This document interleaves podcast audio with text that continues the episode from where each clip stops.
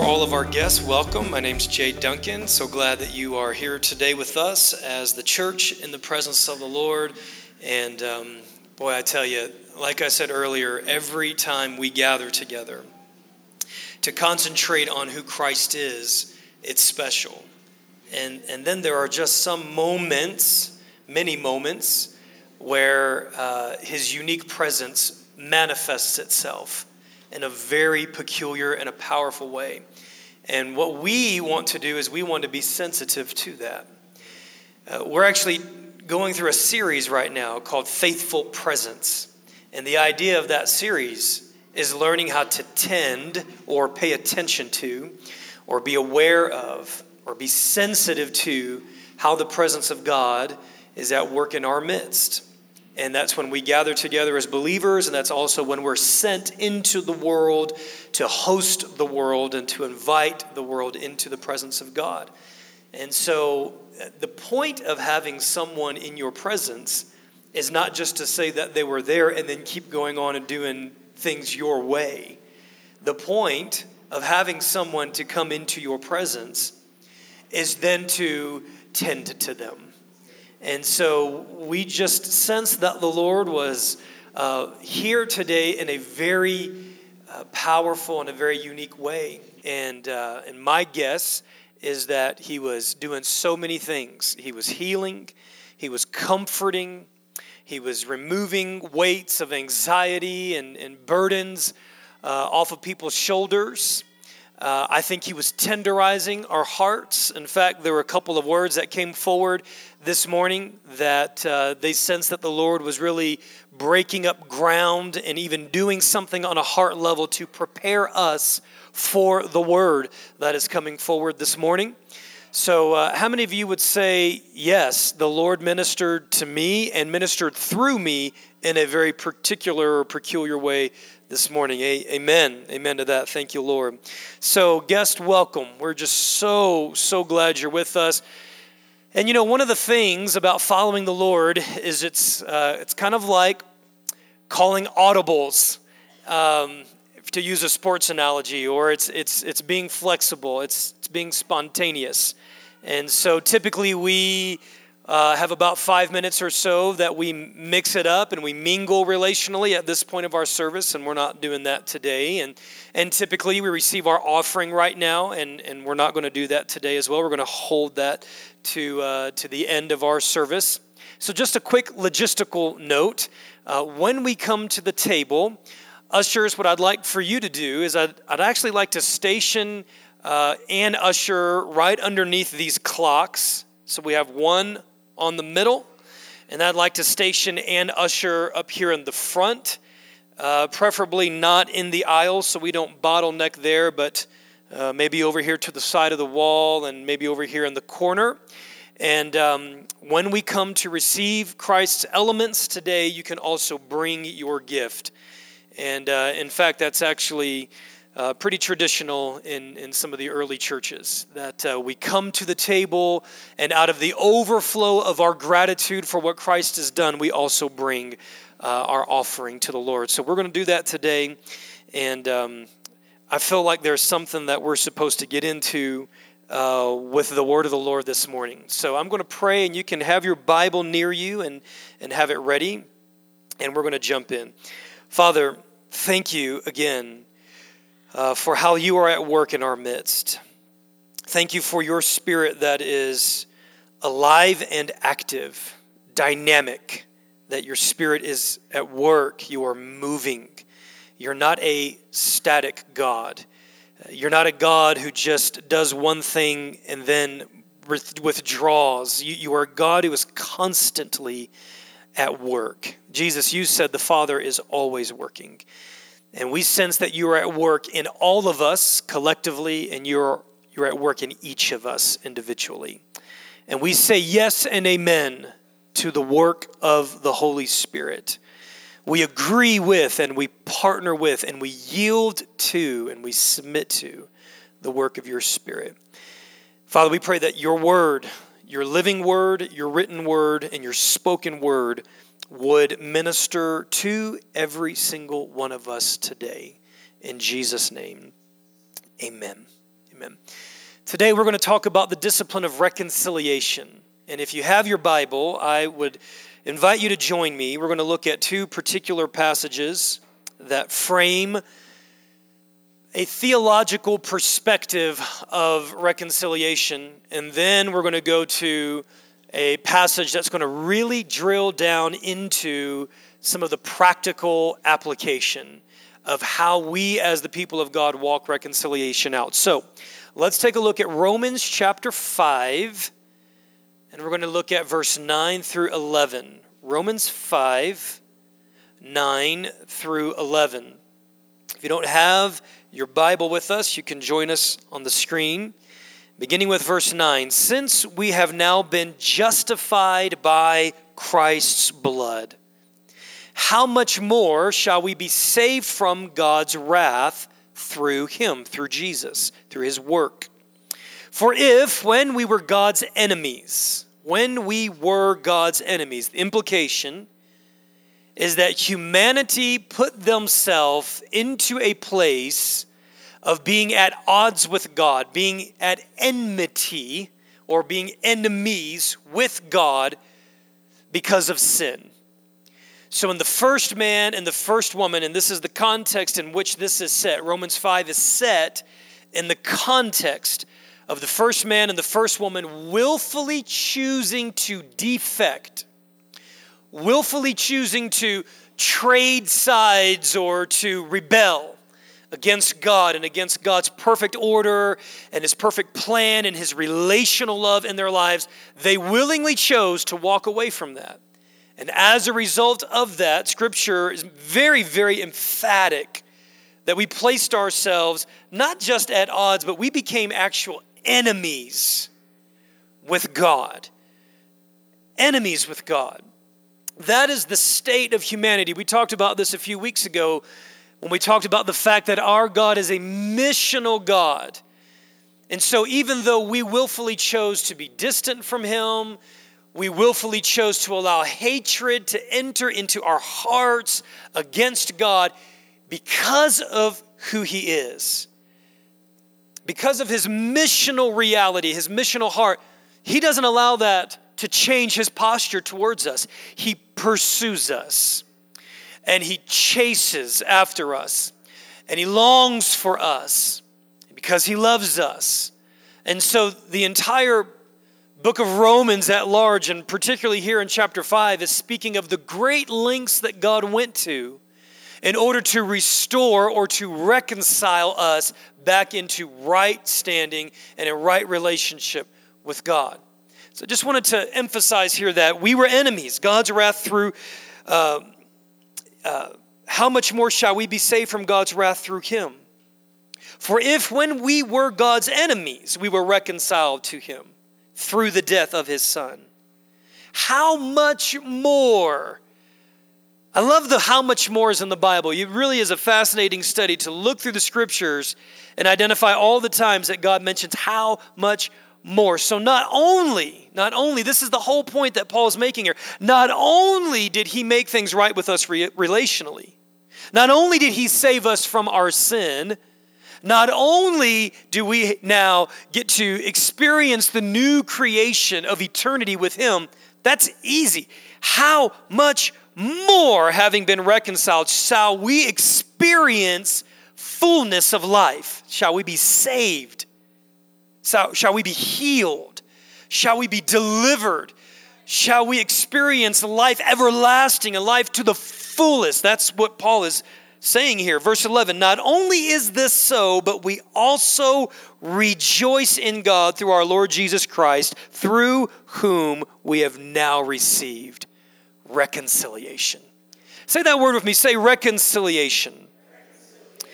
I was not aware of the powerful nuances of this word until I began working more deeply on this message. But the word reconciliation or to reconcile has a historical and a very practical uh, aspect to it. It means, very simply, one of its nuances, it means to change or exchange, as in coins for others of equal value. So if I had five nickels and you had a quarter, for us to reconcile, I would give you my five nickels and you would give me your quarter. That's, that's, that's a nuance of that. Or if, and we see this when we reconcile our bank statements or we reconcile our credit cards with our bank statements, we're essentially looking for where spending does, is not equal with what has come in. We're, we're looking to, to reconcile, we're looking to make things right from a financial standpoint. Relationally, it means to return to favor with. So if you have fallen out of favor with someone for whatever reason, could be circumstantial, it could be something that they chose. It could be a mistake that you've made. To reconcile means essentially that you have been returned to favor with that person, or it means that you have invited that person back into favor with you. It means to change or to be transformed mutually. I think that's one of my favorites. It means to change. We're going to talk about the fact that in order for us to really experience reconciliation, one with another and with Christ, it requires that change takes place. And we find here in Romans chapter 5, God does not change because he is unchanging. He is constant. He is never ending. But what we do find was that God undergoes a very powerful cost in order for us to change and be reconciled to Him. Here's another definition. This is more of a modern definition. And it says very simply here to be brought back into relational harmony and to be called back into union. So when God reconciled us to Himself, He called us back into union with Him. He called us back into communion. He called us back into fellowship. He called us back into right relational standing. I love the verse in Ephesians 2 that says that we now have access before God. And again in Hebrews chapter 4, it says that we can now approach the throne of grace. And what's that next word? Boldly, with confidence. That not only does He restore relational transactions and relational um, right standing with Him, He says, You can enter into my presence boldly, confidently. You don't have to be sheepish. You don't have to be scared. You don't have to be insecure. You don't have to be fixated on your sin. I want you to know that I sent my son so that we could experience reconciliation. And in my definition, God speaking, that means that you can enter into my presence boldly on the basis of what my son has done for us to be reconciled one with another. There's a couple of theological implications of this. I'll be very, very quick here. What do I mean by this? I just very simply mean is that when we start from the beginning of the scriptures to the end of the scriptures, in our study of who God is, we see that the, the theme of reconciliation is all throughout the scripture. We find it first and foremost in the Trinity Father, Son, and Holy Spirit. We find that in the Trinity, in the relationship of the Trinity, Father, Son, and Holy Spirit are always operating in mutual submission and harmony and unity one with another. Here's another way of saying it it is absolutely impossible for the Trinity, the triune relationship of God within Himself, it is absolutely impossible for the Trinity to be at odds with each other because they are eternally committed to walking in unity with each other. They are eternally committed to submitting to each other. They are eternally committed to loving one another and laying down their agendas one for another. That is the God that we serve. Here's another theological implication. We find it in creation, and we find this in man's relationship with God, and in man's relationship with each other, and in man's relationship with creation. So, in our creation theology, we find that when God creates man, God creates man out of relationship, for relationship, in relationship. And we find that God communes with man. That God doesn't create man and walk away. He doesn't wind up the earth like a clock and, and, and just allow anything to happen. He creates man out of relationship, in relationship, for relationship. And we see that in God's initial creative work that there is relational harmony. We find that in Genesis chapter 2 when God first creates man and woman, they are created in harmony that God actually creates the woman out of the man, out of the man's very biological being. God takes a rib out of the man and creates the woman, and they're created to walk in harmony. They're not created in strife. They're not created at odds with each other. There's no jealousy, there's no strife, there's no pride, there's no selfishness. They're created in perfect complementarian unity for one to serve the other for there to be mutual fulfillment, mutual purpose, mutual enjoyment.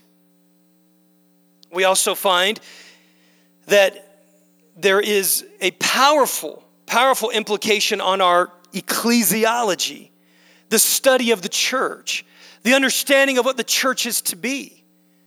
That God creates the church to mirror the unity of God in the earth that God creates the church to reveal to the earth and to one another the goodness and the glory of God by the unity that we walk in.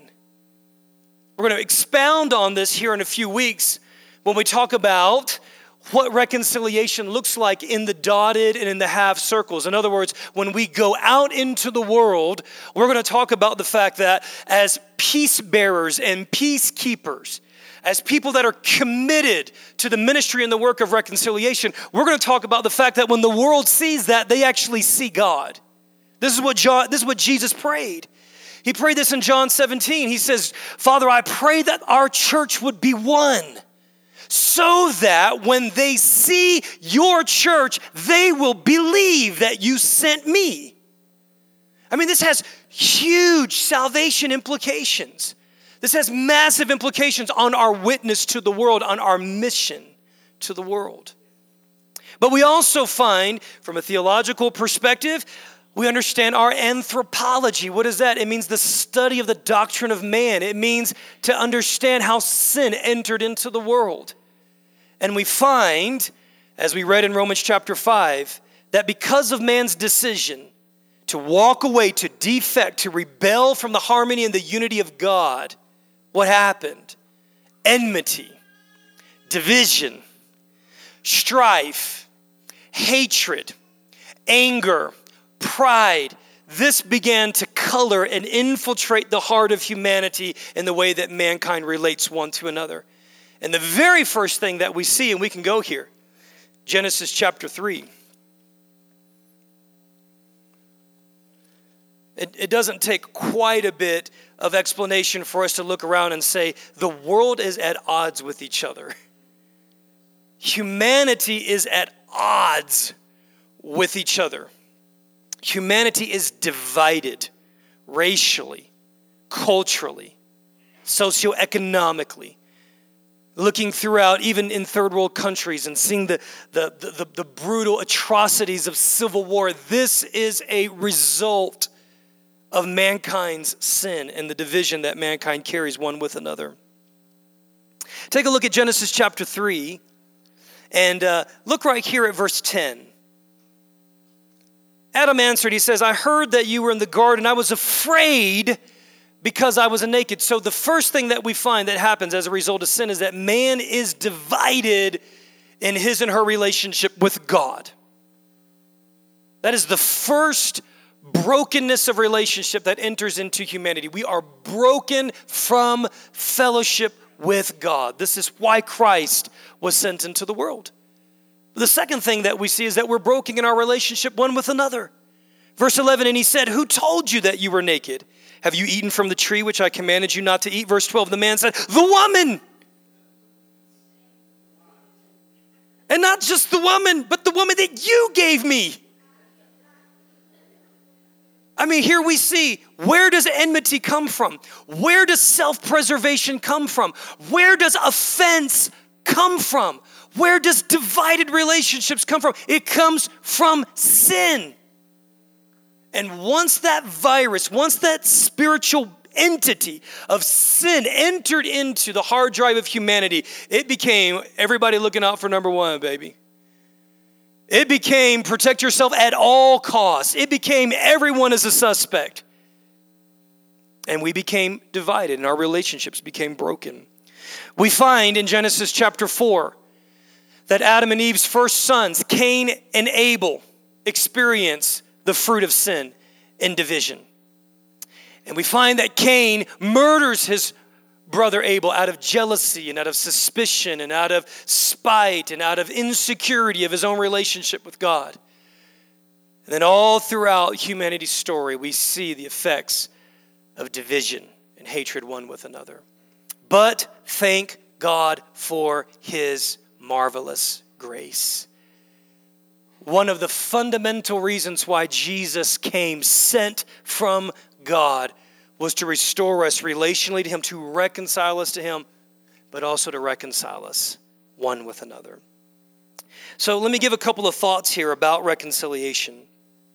And then we're going to turn and we're going to talk about just nuts and bolts about how to reconcile one with another. We already understand, just by way of living the human life, that we're going to have disagreements, that we're going to experience conflict, that we're going to have confrontation. We see this in the workplace, we see this in our marriages. In fact, marriage is one of the finest laboratories to practice the discipline of reconciliation. We see this with our children. If you have multiple children, you can see that even at an early age, from this is mine, no, this is mine, no, this is mine, no, this is mine, that's the effect of sin. It produces that division, and we have to teach our children how to be peacekeepers and how to walk in the spirit and the discipline of reconciliation. The fundamental premise of this entire series is simple it is this that we, as God's people, that we experience God's presence in a very unique way in the close circle of fellowship as God's people. We are able to encounter and experience God's presence. From that place of experiencing and encountering God's presence, we then can invite the world into what we call a dotted circle to experience reconciliation with God and with each other. Now, is it just me, or are we not that well equipped on how to practice reconciliation? Is that, is that just my experience? Because pastorally, over the past 20 years, almost 20 years now, being involved in vocational full time ministry, I have seen a lot of brokenness. And I'm not even talking brokenness in the world. I'm talking about God's people filled with Jesus, scriptures at their command, soaking and basking in his presence, all of the weapons and tools at our disposal, and yet the level of brokenness that we still experience in our relationship. That's not an indictment, it's an observation that says God's, God, God is inviting us to become people that understand the power of reconciliation and to walk it out. So let's go to Matthew chapter 18. Matthew chapter 18.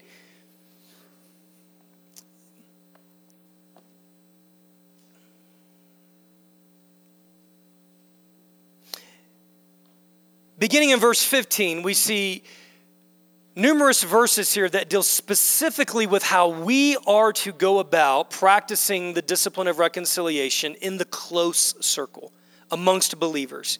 Now, these principles and these practices, they apply. I believe that these are timeless, universal principles that are designed to protect our relationships. And they are designed to invite the presence of God into our relationships when they experience conflict and disagreement. So let's read the scriptures. Verse 15 If your brother or sister sins, now some translations say if they sin against you, go and point out their fault just between the two of you. That's probably enough right there to convict us and for us just to hang out there and do an eight week sermon series on just that line right there. Go and point out their fault just between the two of you. We're going to talk more about that. If they listen to you, you have won them over. Now, that doesn't mean to win them over to your argument. That means to win their heart. In the context, actually, Paul uses this. You guys remember when Paul said, To the Greek I became as the Greek, to the Jew I became as the Jew, so as to win them over. The context of that language is actually salvation and kingdom language. Paul's not, or Jesus isn't saying, hey, if you go to your brother and your sister and you share uh, how they have sinned against you and they listen to you and they repent, it doesn't mean you're the winner now. It means that the kingdom has won. It means the power of salvation is at work in the hearts of humanity because humanity is practicing the discipline of reconciliation. And we're probably no more like God than when we forgive and when we practice reconciliation. You understand what I just said there? We are perhaps the most like God when we forgive and when we initiate reconciliation. Verse 16 If they will not listen, take one or two others along, so that every matter may be established by the testimony of two or three witnesses. If they still refuse to listen, tell it to the church. And if they refuse to listen even to the church, treat them as you would a pagan or a tax collector. Truly, I tell you, whatever you bind on earth will be bound in heaven, and whatever you loose on earth will be loosed in heaven. Pay attention to the context of that language. Because if your experience in Christianity was anything like mine, we would cherry pick verses out of context, and then we would use them for however they would benefit us the most. And I would use language like this to bind devils and to loose blessings and and that's that's not the context of these kingdom weapons. The context of this is in the discipline of relational reconciliation. It's relational, almost transactional and contractual language Essentially, what Jesus is saying here is that when you have offense and sin and disagreement and conflict, and you run the, the risk of faith to enter into relationship again, one with another, and you choose to forgive and you choose to enter into agreement for the sake of Christ honoring relationship, he says, I'm going to release heaven's arsenal in your favor. Now, Verse 19, again, truly I tell you that if two of you on earth agree about anything they ask for, it will be done for them by my Father in heaven. Again, I would take that verse and I would find someone I could agree with. Come on, brother, I need to touch and agree. I would grab hands and we would just pray for whatever we needed to happen. And the context of this principle is set within relational reconciliation. If two of you are at odds with each other, if two of you have been offended by one another, if two if one of you has sinned against the other and the other one comes and humbly initiates reconciliation and you do this in my name and you're asking for the kingdom of God to come and release its power to restore that relationship, to heal the brokenness, Jesus says, I will do it. And then he says in verse 20, For where two or three gather in my name, I am with them. That is not an excuse. That is not a justifiable scripture to go out and, and, and kind of do whatever we want to do. That's not a justifiable scripture to just slap, you know, a church word on something and say, hey, I'm, what I'm doing is now the church. That's not what that verse is designed to be. That verse is set in the context of kingdom reconciliation in relationship. Now, let me just delve here for a minute or two and kind of whet your appetite for the future. But there's two times the word ecclesia is used in all of the gospels. The first time it's used two chapters before this when Jesus says, Peter, you are the rock, and on this rock of revelation that I am the Messiah, on this rock, I'm going to build my church, ecclesia. Now, he hasn't built his church yet, because the church was birthed and born Many scholars believe, and I agree with that, on the day of Pentecost. Acts chapter 2, Holy Spirit comes, 120 people are filled with the Holy Spirit, and on that moment, the church of Jesus was set into existence historically, and it was set into motion. This is why we don't see ecclesia language very much in the Gospels, but we find it here, and we find ecclesia language in the context of kingdom reconciliation, of relational reconciliation. I want you to think about the implications of that. Because the implications here, if you follow the pattern, is if your brother offends you, go to your brother. If your brother won't listen to you, bring two or three others to serve as mediators, as counselors, consultants, and as witnesses. In other words, bring a delegation of people that can help to invite the presence of God and host the uniqueness of God's presence in that conflict or in that sin or in the brokenness of that relationship to bring the kingdom of God to bear. And if they still won't listen to you, go to the church.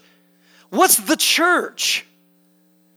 The implication here is go to an established people that are rooted and committed and faithful relationally, that have a sense of governing authority, that are invested into the work of God in a people and submit this issue to them and see the work of God in that issue. We'll talk more about that. Okay, let's get real practical on this. How many of you guys are with me? All right, let's go. Number one, what do we do? We go directly to that person. I'm, gonna have to tell you right now, we're gonna go a little past noon. But hey, remember, remember when God was kissing on you and loving on you and hugging on you, you didn't mind going late then, okay? So, all right, go directly to that person. I'll promise to be prompt. Deal with the offense personally first. So, what does that mean?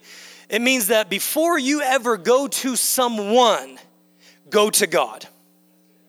Deal with your offense between you and the Father. Forgive as you have received forgiveness. Matthew 7, verse 3 through 5 says, Why do you look at the speck of sawdust in your brother's eye and pay no attention to the plank in your own eye? How can you say to your brother, Let me take the speck, let me deal with you, let me deal with how you messed up? How can you take the speck out of your brother's eye when there is, in fact, a plank in your eye? So before you ever practice the discipline of reconciliation, number one, forgive. Forgiveness clarifies your perspective. Forgiveness keeps your heart clean. Forgiveness gets your motivation in the right place. Forgiveness allows biblical reconciliation to take place. Forgiveness moves this from me just vomiting my offense all over you. And forgiveness helps me actually to come back into union with you. Second point here is it says go directly to that person, which means do not go around that person. Don't triangulate. Don't start bringing other people into your offense that will share your offense with you. And we've got a whole lot of Christian language that we utilize to justify this. I just, I really need you to process something with me. That's one of my favorites. Um, the classic one is, hey, can you pray with me on something? Oh, of course, what is it? I'm so glad you asked. One of the phrases that we came up with in Generation Church over 10 years ago was the phrase talk with the person, not about the person. If we truly desire to experience the presence of God in our relationships, if we truly desire to be a witness to the world in the way that we reconcile, we will talk with the person, not about the person. Guys, when we get here in a few weeks, this has massive implications on the racial situation in our nation. This has massive implications on what the church could be and should be doing in the brokenness politically in our nation. This has massive implications. And you know where we practice? We practice here. we become masters at humbling ourselves and initiating reconciliation amongst brothers and sisters. So that when we go into environments of hostility, we've already been there before in presumably safe environments. Reconciliation amongst family members of the church of the living Jesus should be the safest place that we bear our heart that we experience forgiveness, that we extend mercy. That should be natural in the church of, the Jesus, of Jesus Christ.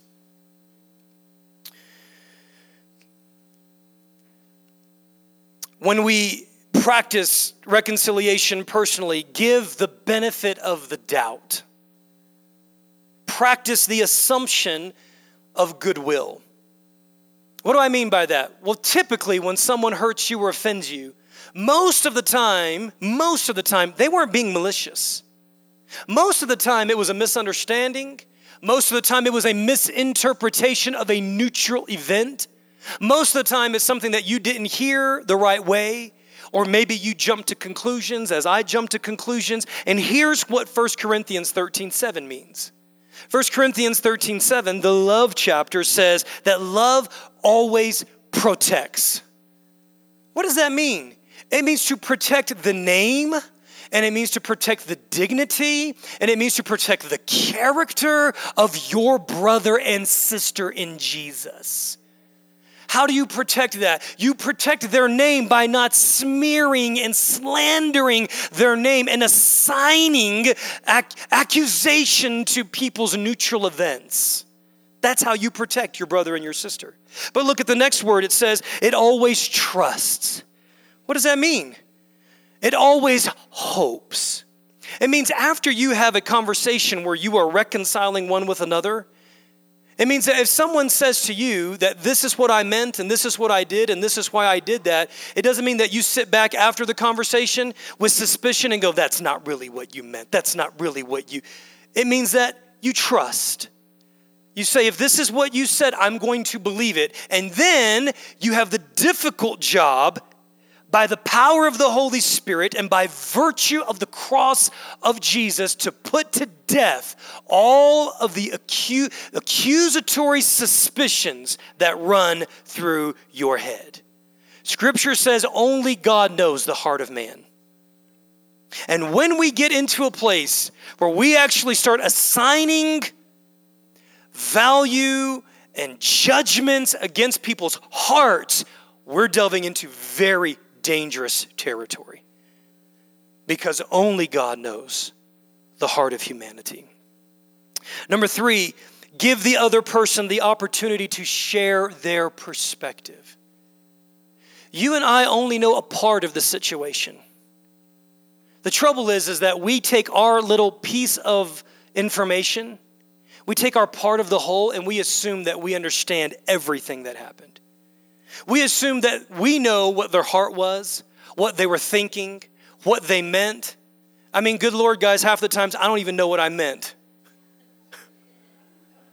So for you to assume that you know exactly what I meant better than I know what I meant, you're amazing.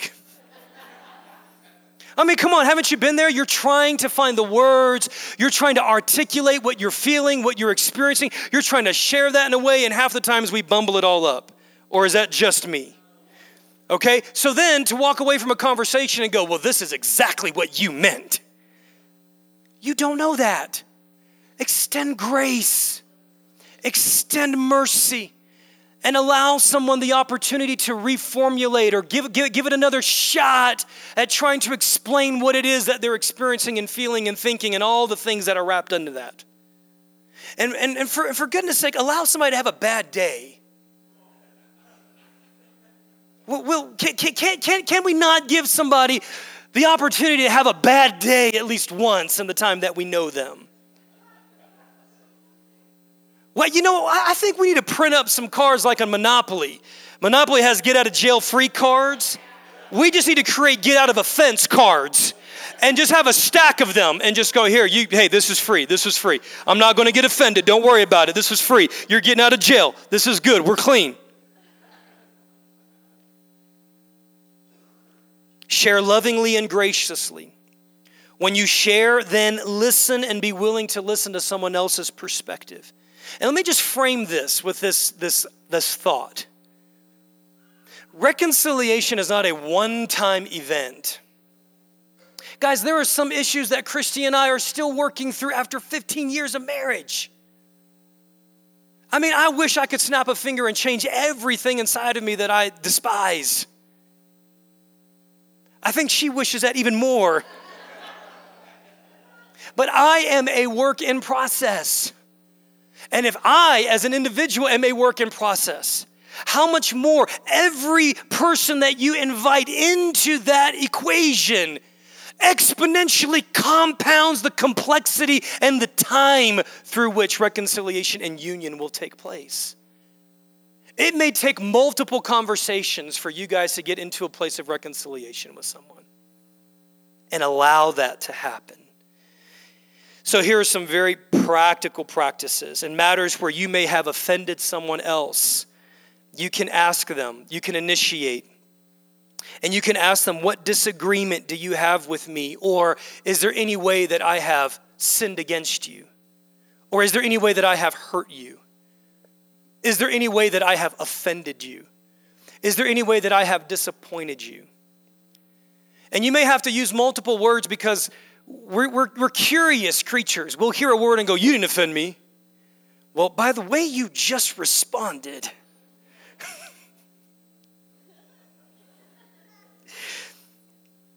Do not be quick to defend. Do not be quick to excuse or justify or explain. In moments of reconciliation, what matters most is not who was right or who has the best argument or position or perspective on the matter. What matters most isn't even justifying why you did what you did. What matters most is that there is a mutual transaction of listening and hearing and receiving and coming to a place of understanding restate what the other person said and identify, guys, this is huge, identify with the emotion. Because what we do is when we get into these kinds of conversations, we don't focus on the feeling. What we do is we focus on the facts. And if we could identify the emotion that is driving or the feeling that is driving the language, the words that were used, the actions that were made, then we can get to the heart of the issue. If my wife comes to me and she says, You're always late, and I feel like I'm carrying all this load by myself. And I respond, I am not always late. what happened? What's the real issue? Is the real issue that I'm always late? Oh, no, hey, the, last time I was late was actually five months ago. I got it down right here. I was actually on time every time. That, that, ah! The issue is help, I'm feeling overwhelmed. The issue is i am carrying all of this at home, and those moments when you are late and you don't extend consideration to let me know this is not a real issue, by the way. They're like, man, he's really pulling out the dirty stuff and just showing it. No, no, no. The issue is, the issue is, I, I've got way worse ones. The, I wish that was the extent of it. The issue is that when I'm not considerate to let my wife know that I'm late and I do that consistently, then it exacerbates the feeling of being alone and being overwhelmed. But if we argue on facts, and we refuse to dial into what the real issue is that's mostly identified with emotive language. That's going to help you heal your relationship. Affirm that this is great. I got this from Dr. Jim. Affirm someone's passion for an issue. Affirm that. If we're going to do relationship, we're going to be in relate if we're going to be the church, we are going to disagree and have different perspectives, guys, on everything from the baptism of the Holy Spirit to Holy Communion to interpretations of passages to which songs we should or shouldn't do to whether or not the Spirit of God is here or is not here. We're going to disagree on a lot of stuff. And I need to have the freedom as a brother and sister in a family of Jesus to say, what you are passionate about is amazing. There are some of you in here that you wish that all we did was evangelize. That's it. That's all we did. There are some of you who wish that all we did was worship for two hours every time we got together. There were some of you, and on and on and on the list goes. Why are we not prophesying more? Why don't we pray more? And I need to have the freedom to say, Your passion is amazing. And I, and I can affirm that. And I also need to have the freedom to say that although I affirm your passion for this issue, I may not see it the same way. And that was my fault in my insecurity in my early years. I thought that because I was passionate about something, everybody should be passionate about it. And if they weren't, they were stupid or wrong. You're wrong. You're just wrong. And, and, young marriage, just let me just help you out. That doesn't really work very well in the context of marriage. What do you mean you don't like that movie? That movie, you're stupid. Especially on trivial issues. Affirm someone's passion for something while also maintaining that you may not see it the same way. Here's some good things to understand. If someone does not feel understood, they feel dismissed. So, the biggest issue when you get into reconciliation is not that you are understood, that will come. The biggest issue is that you show and you practice the hard work of trying to understand. Because the moment someone doesn't feel that they're understood, they, dis- they feel dismissed and they dismiss you. And here, we need to understand this. Until they feel understood, they're not ready to hear your point of view and I'm just trying to just hammer. I'm just hammering. Well, here, here's what I really meant. You're you're still not getting it. If you would just listen. And the point is, I need to listen. And I need to verify, and I need to validate, and I need to be quiet, and I need to humble, and I need to mutually submit. And in so doing, then there's openness. I might have been saying my point masterfully, might not have been received because I wasn't practicing the discipline of reconciliation. People with strong personalities want to get their point of view across. Who are the strong personalities in the house? Let me see them. All right, I just need to know when I enter into conversations with you guys, who are the strong? But Brenda, lift, raise your hand, Brenda. Oh my Lord, Dan, raise your hand. Golly, you guys seriously? What deal? Have a message on lying? Melissa should have raised her hand. Todd and Carmen should have raised their hand. Kurt should have raised his hand. I know you guys.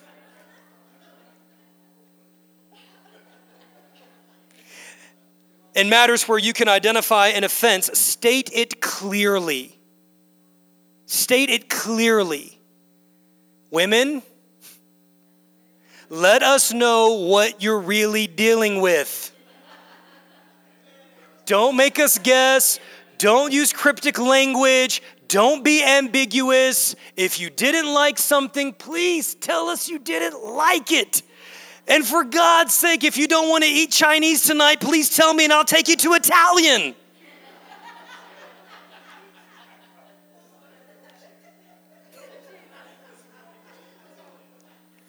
In matters where you can identify an offense or a sin, state it clearly. Guys, we, you, the, the clearer you can state what the issue is, and if you don't know what the issue is, say, honey, I don't know what the issue is right now. And I, mean, I may need to either ask you for some time or I may need to ask you to process verbally. And if we process verbally, guys, don't jump on the plane until it lands. Because we want to get in there, we want to start solving everything. The plane just took off the runway, for God's sake. Wait till that thing gets some little airspace and starts coming down, then you start going, ah, this is what's going to, well, can, can I offer any thoughts on this? No, nope, still flying. the captain is asking you to fasten your seatbelt. We're experiencing some turbulence.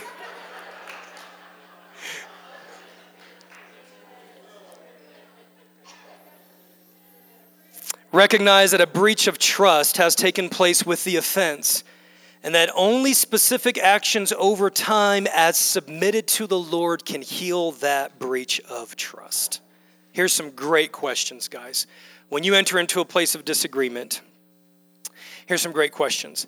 I believe, I'm going to use Dan here. Dan, I believe that you have, and we can, we can tweak the language. Let's just kind of get down into concepts. Dan, there's some things that have hurt my heart, and I believe that you have committed this sin or this wrong or this mistake. Um, I believe that you've committed this certain action against me. Or I, I can say, Dan, I, I think that we're disagreeing on this. And uh, there's some things that have happened in our relationship that I'd like for us to talk about. Can we talk through those? And Dan would naturally go, Absolutely. Okay, here's a good question here. Um, can we agree that this action was wrong or hurtful or premature or whatever word you want to put in there? The heart here is that you're asking someone if we can agree, if we're even seeing eye to eye on that. Okay? So, you know, if Dan and I have a situation that went on, I say, you know, Dan, this is what took place, X, Y, and Z. And then I say, can you see how that would be a little hurtful? And if Dan goes, no, you grow up, okay, well, then we, we might need to try this a couple of times again. I might need to work a little bit harder on finding some language. I could ask the question could you see why I might disagree with you in this? Do you see why I might, do you understand why I might disagree with you on that matter? Okay. Dan, help me see what I'm not seeing. I could ask the question, Dan, what would you do if you were me? What would you have me do in this situation? Notice how all of these are questions that are inviting someone to speak into the issue. And there's, there's just thousands of those kinds of questions. The heart of the matter is we're seeking to understand and we're inviting someone to speak into the issue. And we're choosing to submit to that. That's what the discipline of reconciliation is all about. Dan, based on scripture, based on things that I'm praying and I'm hearing, I want to submit to you and I want to submit to us that the best course of action that I see in this situation is this. Now, notice what I said. I went to the scriptures not to be right, but to submit to a truth that is universal and eternal and governing. I submitted this to the Lord, and then I submitted this to Dan. And I invited Dan to speak into what I felt like would be a solution to the situation. Dan, can I submit this as a course of action? And Dan may come around and say, This is really, really good. Can I submit that for your submission? That. can I submit that we maybe, and listen, we might laugh at language, but that's a very powerful word. It's a powerful word for you because when you say that, it does something inside of you and it reminds you that you are submitted first to Christ and you are submitted one to another. And that we are not going to allow this issue, this offense, this mistake, this sin, this hurt, we're not going to allow it to have any more power because when we submit to Christ and one another, it breaks the power of that issue over our lives. So that language is important.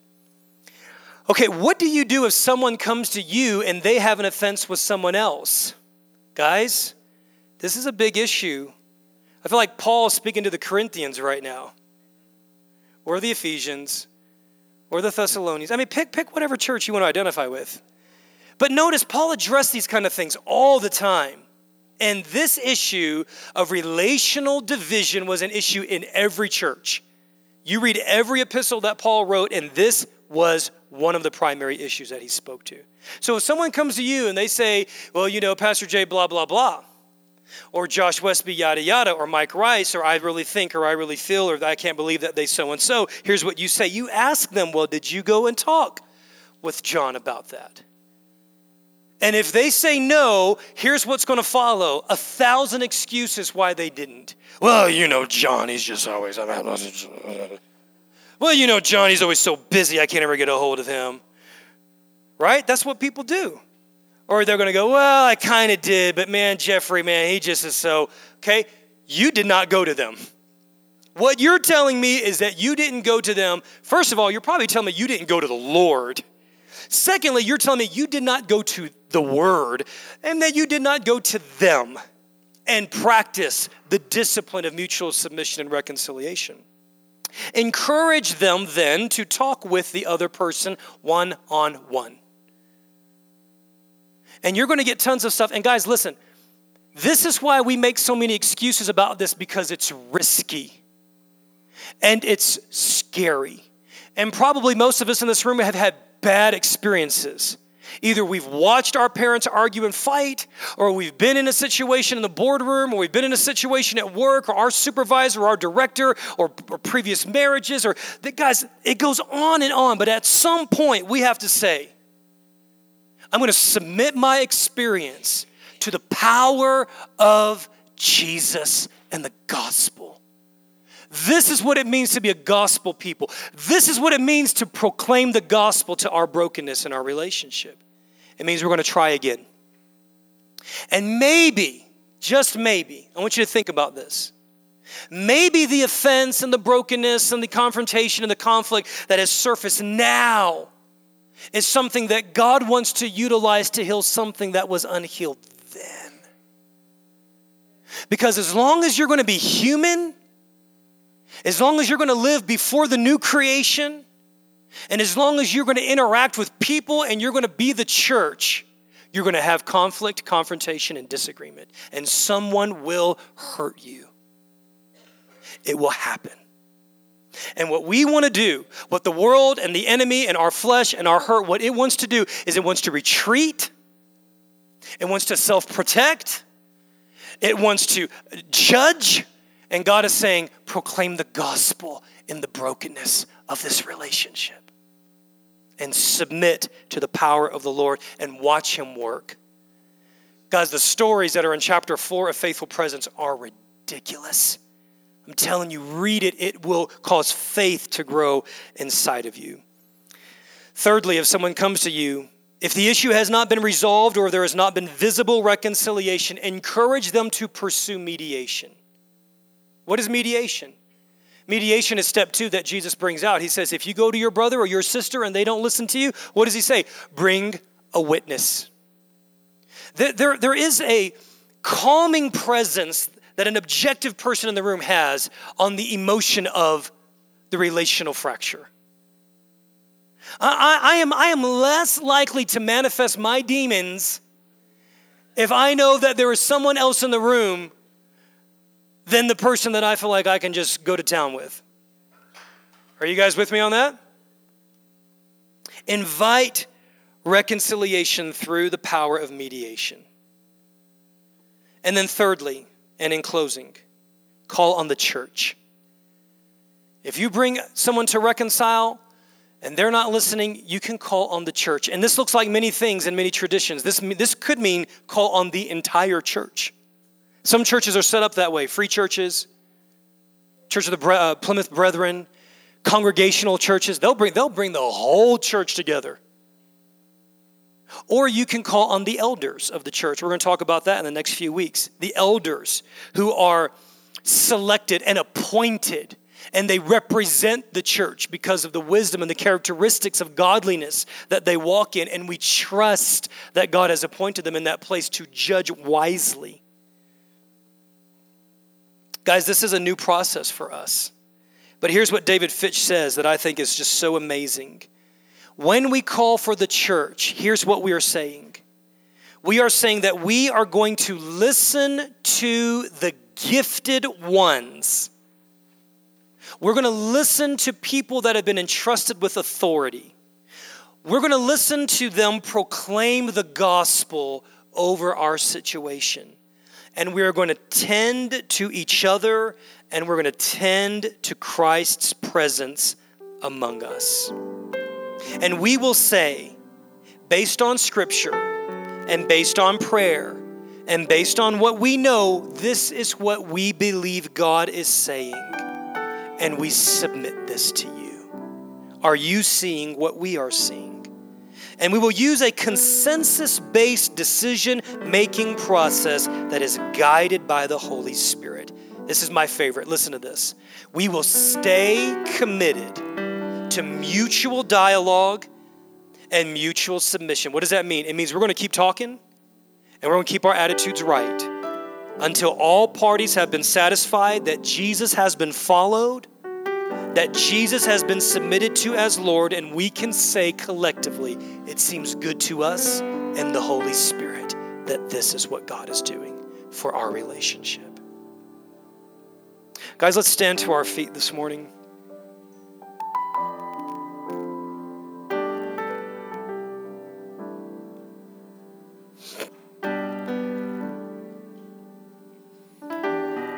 Do you know what the table of the Lord is? The table of the Lord is an icon, it is a memorial, it is a sign, it is a prophetic witness of reconciliation. When we come to the table, we are saying we are reconciled with Christ. And when we come to the table, we are saying we are reconciled with one another. So today, I'm going to be very simple. And I'm going to pl- I'm going to pray that in this church, and I don't, I don't know about other churches, but I know historically in the 13 years that I've been here, guys, I know that this is a root issue. I'm here to tell you, practically and spiritually, the issue of dealing with reconciliation biblically has not been has been something that we have struggled with from the time I got here 13 years ago. And that's not an indictment on anyone. That is just to say, what are we as God's people going to do about it? I think what we do is we say, we are going to wage war on it. Now, for all you warfare junkies, here's how we do it we wage war on that spirit by following the Lamb, by coming and saying, Christ has reconciled me and so now I will extend reconciliation. That is how you deal with that devil. He hates it when believers talk in the presence of God to heal their relationship. He hates it. So kick him in the teeth and invite someone to a table and get your hearts right. Amen. Extend your hand here toward these elements, if you would, this morning. We're going to pray for the presence of the Holy Spirit to work powerfully in our midst. Father, we thank you that your Spirit is here and that you are present, you are alive, you are dynamic, you are at work. And Holy Spirit, we thank you that the presence of Jesus is among us. And we ask that you would help us to tend to your presence at your table and to tend to one another. Now, guys, I want you to take about 60 seconds, and I want you to ask the Lord if there is anyone that you need to reconcile with and submit that to the Lord.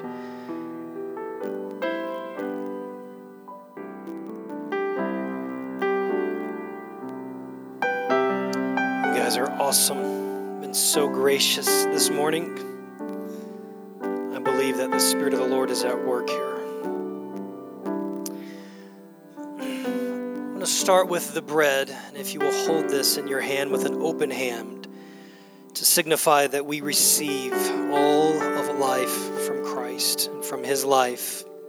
And I'm going to pray for the reconciliation of relationships one with another, not just in this house, but with spouses, people on your workplace, children, anyone that is in the family of God or in your biological family that you are believing for reconciliation. I want to pray into that today. The goal of this discipline, the discipline of reconciliation, is not vindication. The goal of this discipline is restoration, it is healing and renewed fellowship. It is not about being right. It is about discerning the future as the Spirit of God works among us. It is about understanding that this place between us is sacred ground for His kingdom.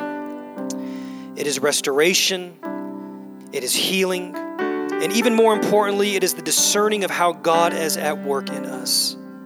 At the core of the discipline is the presence of Jesus established between two people. The charge is to become present to this other person in a way that recognizes Christ's presence here among us. And so, presence, both my presence to the other person and tending to Jesus' presence among us, is central to the discipline of reconciliation. Reconciliation is fundamental, fundamentally a discipline of faithful presence. Jesus, as we take of your body, that represents that we are the body of Christ. We are your body. As we take of this body that has been broken from one, it, it signifies that we are one.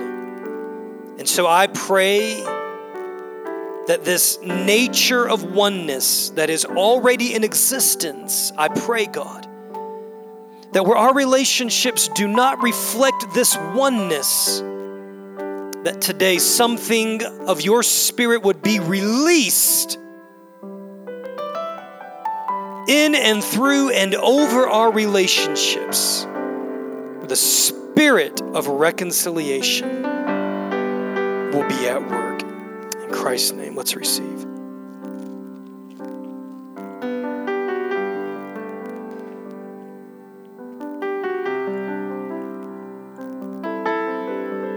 And now, as we approach the cup that represents his blood,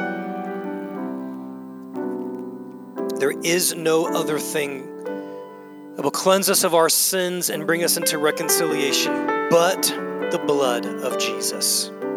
And if you're here today and you are not in reconciliation with God through Christ, I'm going to pray for you. And I'm praying for the work of the Holy Spirit in your life to comfort you to speak to you, to draw you, to reveal the goodness of the Father to you. As we receive of this cup today, I am praying that the spirit of reconciliation between God and man would be in its fullest work in your life and the lives of those around you. Let's receive.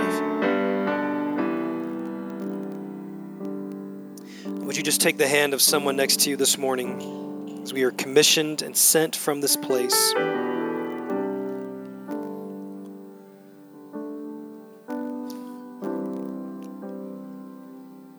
May the Lord bless you, Antioch Church. May the Lord keep you. May He lift up His countenance upon you and cause His face to shine on you. May shalom fill you and your families. May the shalom of God fill your relationships. May your relationships one with another reflect the goodness and the glory of God. May things that seemed like they were irreconcilable, I release the presence of God into those moments, those conflicts, those disagreements. Pray for the power of the Spirit of God to be at work powerfully in your relationships. That something would move and turn even this week. Pray that as you go into the world, you go as peacemakers, extending the peace and the grace of Jesus to the world around you. For the advancement of his kingdom, for the revealing of his great name. In Jesus' name.